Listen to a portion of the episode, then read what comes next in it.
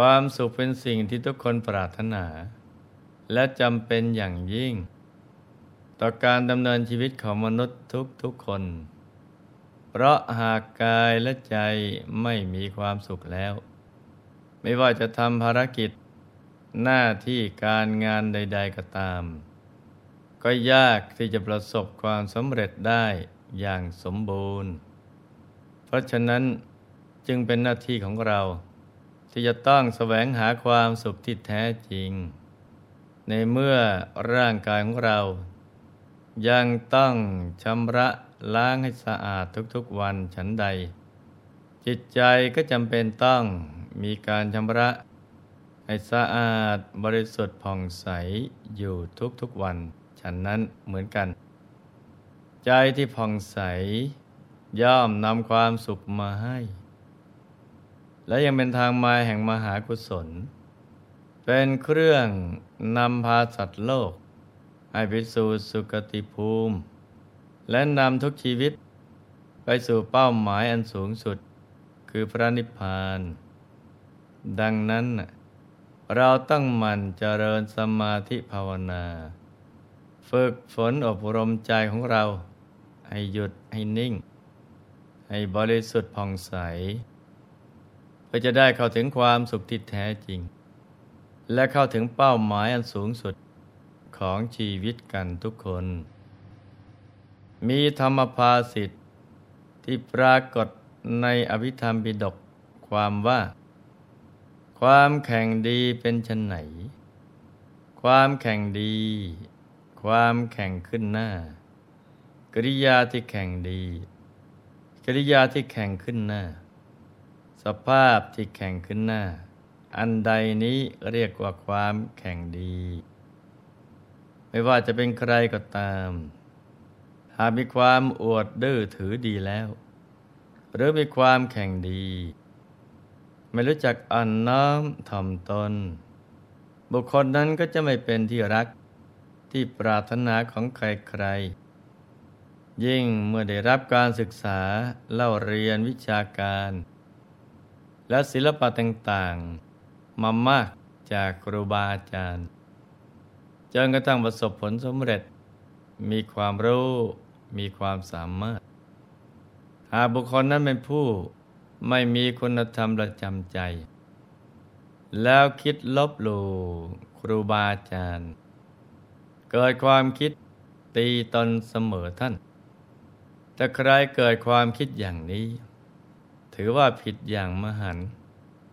และยังเป็นที่ติเตียนของบัณฑิตนักปราชญ์ทั้งหลายเพราะอันที่จริงครูบาอาจารย์ท่านมีประสบการณ์มากกว่าเราสิ่งที่ท่านได้ถ่ายทอดให้กับลูกศิษย์นั้นเป็นความรู้เพียงบางส่วนเท่านั้นเท่าที่ลูกศิษย์จะสามารถรองรับได้เพราะท่านหวังจะให้ศิษย์มีชีวิตที่เจริญรุ่งเรืองดังนั้นลูกศิษย์ที่ดีควรยกย่องบูชาสรรเสริญท่านถึงจะถูกเราไม่ควรเอาความรู้ความสามารถที่เรามีอยู่น้อยนิดนี้ไปเปรียบเทียบกับท่านแต่ศิษย์คนไหนคิดจะแข่งดีชีวิตก็จะประสบแต่ความพินาศดังเรื่องที่จะเล่าให้ฟังในวันนี้คือมีอยู่วันหนึ่งขณะที่ภิกษุทั้งหลายในวัดพระเชตวันมหาวิหารได้พูดคุยกันอยู่ที่โรงธรรมสภาถึงเรื่องที่พระเทวทัต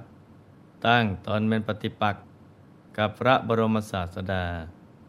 ไม่นับถือเป็นบรมครูอีกต่อไปพระบรมศาสดา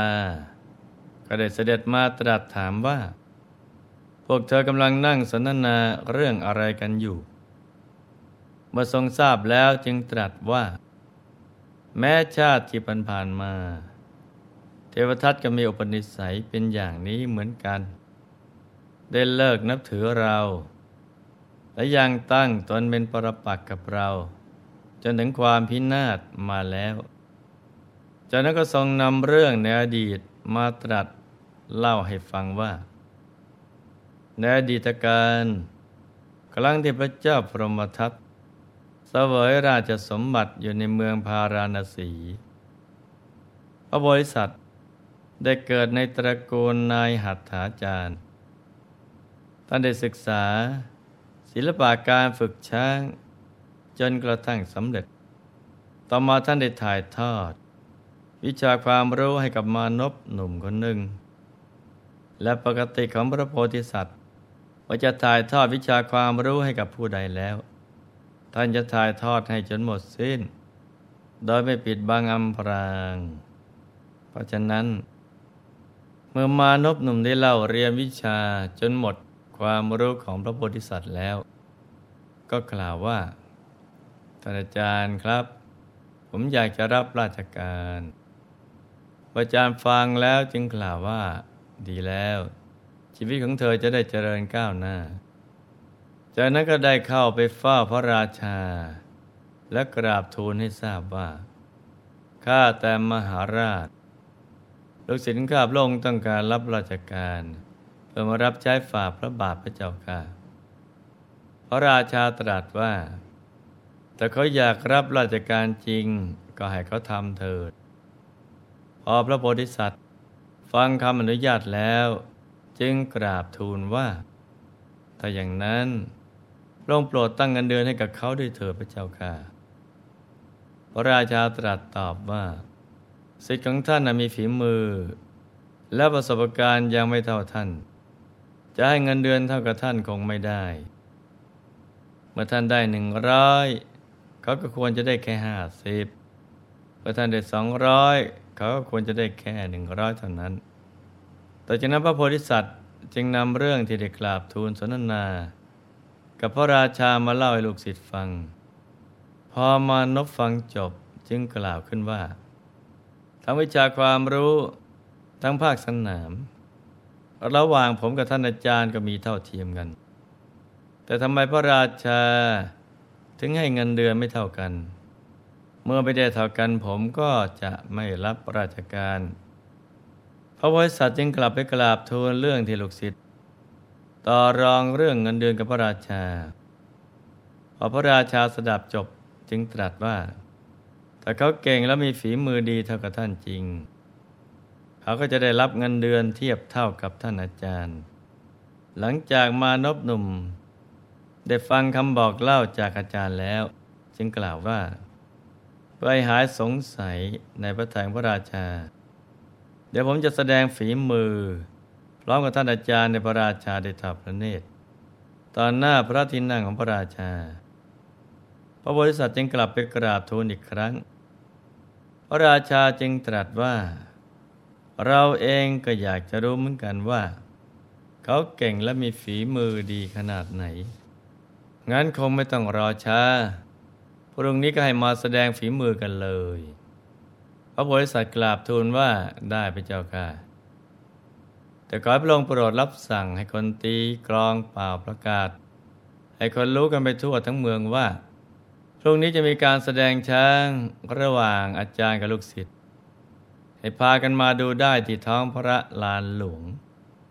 เมื่อกลับจากการเข้าเฝ้าแล้วพระโพธิสัตว์ได้คิดว่าลูกศิษย์ของเราคนนี้ยังไม่รู้รอบเสียทีเดียวเราต้องแสดงการบังคับช้างที่แตกต่างออกไปจากทุกครั้งวันแล้วพระโพธิสัตว์จึงนำช้างมา1เชือกแล้วก็ได้ฝึกช้างนอกตำราแต่การนำประสบการณ์เข้ามาใช้ในการฝึกครั้งนี้โดยช้างตัวนั้นเข้าใจใหม่ว่าถ้าบอยเดินหน้าก็ให้เดินถอยหลังถ้าบอยเดินถอยหลังก็ให้เดินหน้าบอยคุกเข่าก็ให้ลุกขึ้นบอยลุกขึ้นก็ให้คุกเข่าบอยให้จับก็ให้วางบอยให้วางก็ให้จับฝึกจนกระทั่งช้างเข้าใจในคำสั่งอย่างดีเพียงแค่คืนเดียวเท่านั้นเริ่มขึ้นพระโพธิสัตว์ได้ขี่ช้างเชือกนั้นไปที่พระลานหลวงส่วนมานพลูกศิษย์ก็ขี่ช้างอีกเชือกหนึ่งไปมหาชนต่างมาชุมนุมกันมากมายเพื่อมาดูการแสดงของช้างซึ่งประชันกันระหว่างอาจารย์กับลูกศิษย์หลังจากมหาชนได้ดูการแสดงแล้วต่างก็ทึ่งในความสามารถของพระโพธิสัตว์ ที่สามารถฝึกช้างให้ทำตรงกันข้ามกับคำสั่งได้ส่วนการแสดงช้างของลูกศิษย์เป็นแบบพื้นๆที่มีให้เห็นกันทั่วไปและมหาชนต่างก็โกรธเคืองมานพหนุ่มที่ไม่เคารพครูบาอาจารย์เป็นศิษย์อกตัญญูอวดดื้อถือดีไม่รู้จักประมาณตนคิดจะแข่งดีกับอาจารย์ไปแล้วต่างก็รุมขว้างปาก้อนดินและท่อนไม้ใส่มานพจนมานพหนุ่มเสียชีวิตฝ่ายพระโพธิสัตว์ไม่ลงจากคอช้างแล้วก็ได้เข้าไปเฝ้าพระราชากราบทูลว่าศิลปะที่บุคคลเล่าเรียนมาก็เพื่อสร้างความสุขให้แก่ตนแต่ศิลปะที่คนบางคนเล่าเรียนมากลับนำความพินาศมาให้อุปมาเหมือนรองเท้าที่ทำไม่ดีคนซื้อมาสวมใส่เพื่อหวังให้สบายเท้าแต่พอใส่ไปแล้วกลับนำความเจ็บปวดมาให้เพราะถูกรองเท้ากัดเท้าจนเป็นแผลฉันใดคนที่ไม่ใช่สัตบุรุษได้เราเรียนศิลปะวิทยาจนสำเร็จมาจากอาจารย์แต่เขากลับฆ่าตนเองด้วยศิลปะที่เราเรียนมาบุคคลนี้บัณฑิตเรียกว่าอาสัตบุรุษเปรียบด้วยรองเท้าที่ทำไม่ดีฉันนั้นพระราชาพอได้สดับคำของพระโพธิสัตว์ก็ทรงโปรดปรานเป็นอย่างยิ่งและได้พระราชทานยศอันยิ่งใหญ่ให้เป็นเกียรติกับพระโพธิสัตว์เราจะเห็นได้ว่าเมื่อศิษย์คิดล้างครูย่อมพินาศความแข็งดีความอกตัญญูถ้ามีอยู่ในบุคคลใดย่อมทำให้บุคคลนั้นพินาศย่อยยับครูบาอาจารย์ท่านบุคคลที่ควรยกย่องบูชาไม่ใช่บุคคลที่จะมาลบหลู่หากใครทำอย่างนี้ชื่อว่าเป็นอสัตตบุรุษไม่ใช่บัณฑิตธรรมดาครูบาอาจารย์ย่อมหวังที่จะให้ลูกศิษย์มีคุณธรรมมีความรู้ความสามารถเพื่อนำไปประกอบสัมมาชีวะเพื่อความเจริญก้าวหน้าของชีวิตดังนั้นศิษย์ที่ดีต้องมีคุณธรรมจะไปคิดอวดดีตีตนเสมอท่านหากใครขาดคุณธรรมเช่นนี้แล้วชีวิตย่อมหาความเจริญรุ่งเรืองได้ยากดังนั้นเราอย่าดูเบาในเรื่องนี้กันนะจ๊ะให้เป็นผู้มากด้วยความเคารพอ่อนน้อมถ่อมตนและหมั่นประพฤติธรรม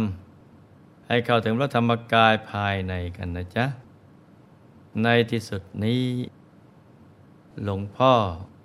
ขออำนวยพรให้ทุกท่านมีแต่ความสุขความเจริญให้ประสบความสำเร็จในชีวิตในธุรกิจการงานและสิ่งที่พึงปรารถนาให้เป็นมหาเศรษฐีผู้ใจบุญค้ำจุนพระพุทธศาสนามีมหาสมบัติจักรพรรดิสมบัติอัศจรรย์ทันใช้สร้างบารมีในปัจจุบันชาตินี้บังเกิดขึ้นให้เป็นยอดกัลยาณมิตรของโลกให้ครอบครัวอยู่เย็นเป็นสุขเป็นครอบครัวแก้วครอบครัวธรรมกายครอบครัวตัวอย่างของโลกให้มีดวงปัญญาสว่างไสวได้เข้าถึงพระธรรมกายโดยง่ายโดยเร็วพลันจงทุกท่านเทอญธรรมกาย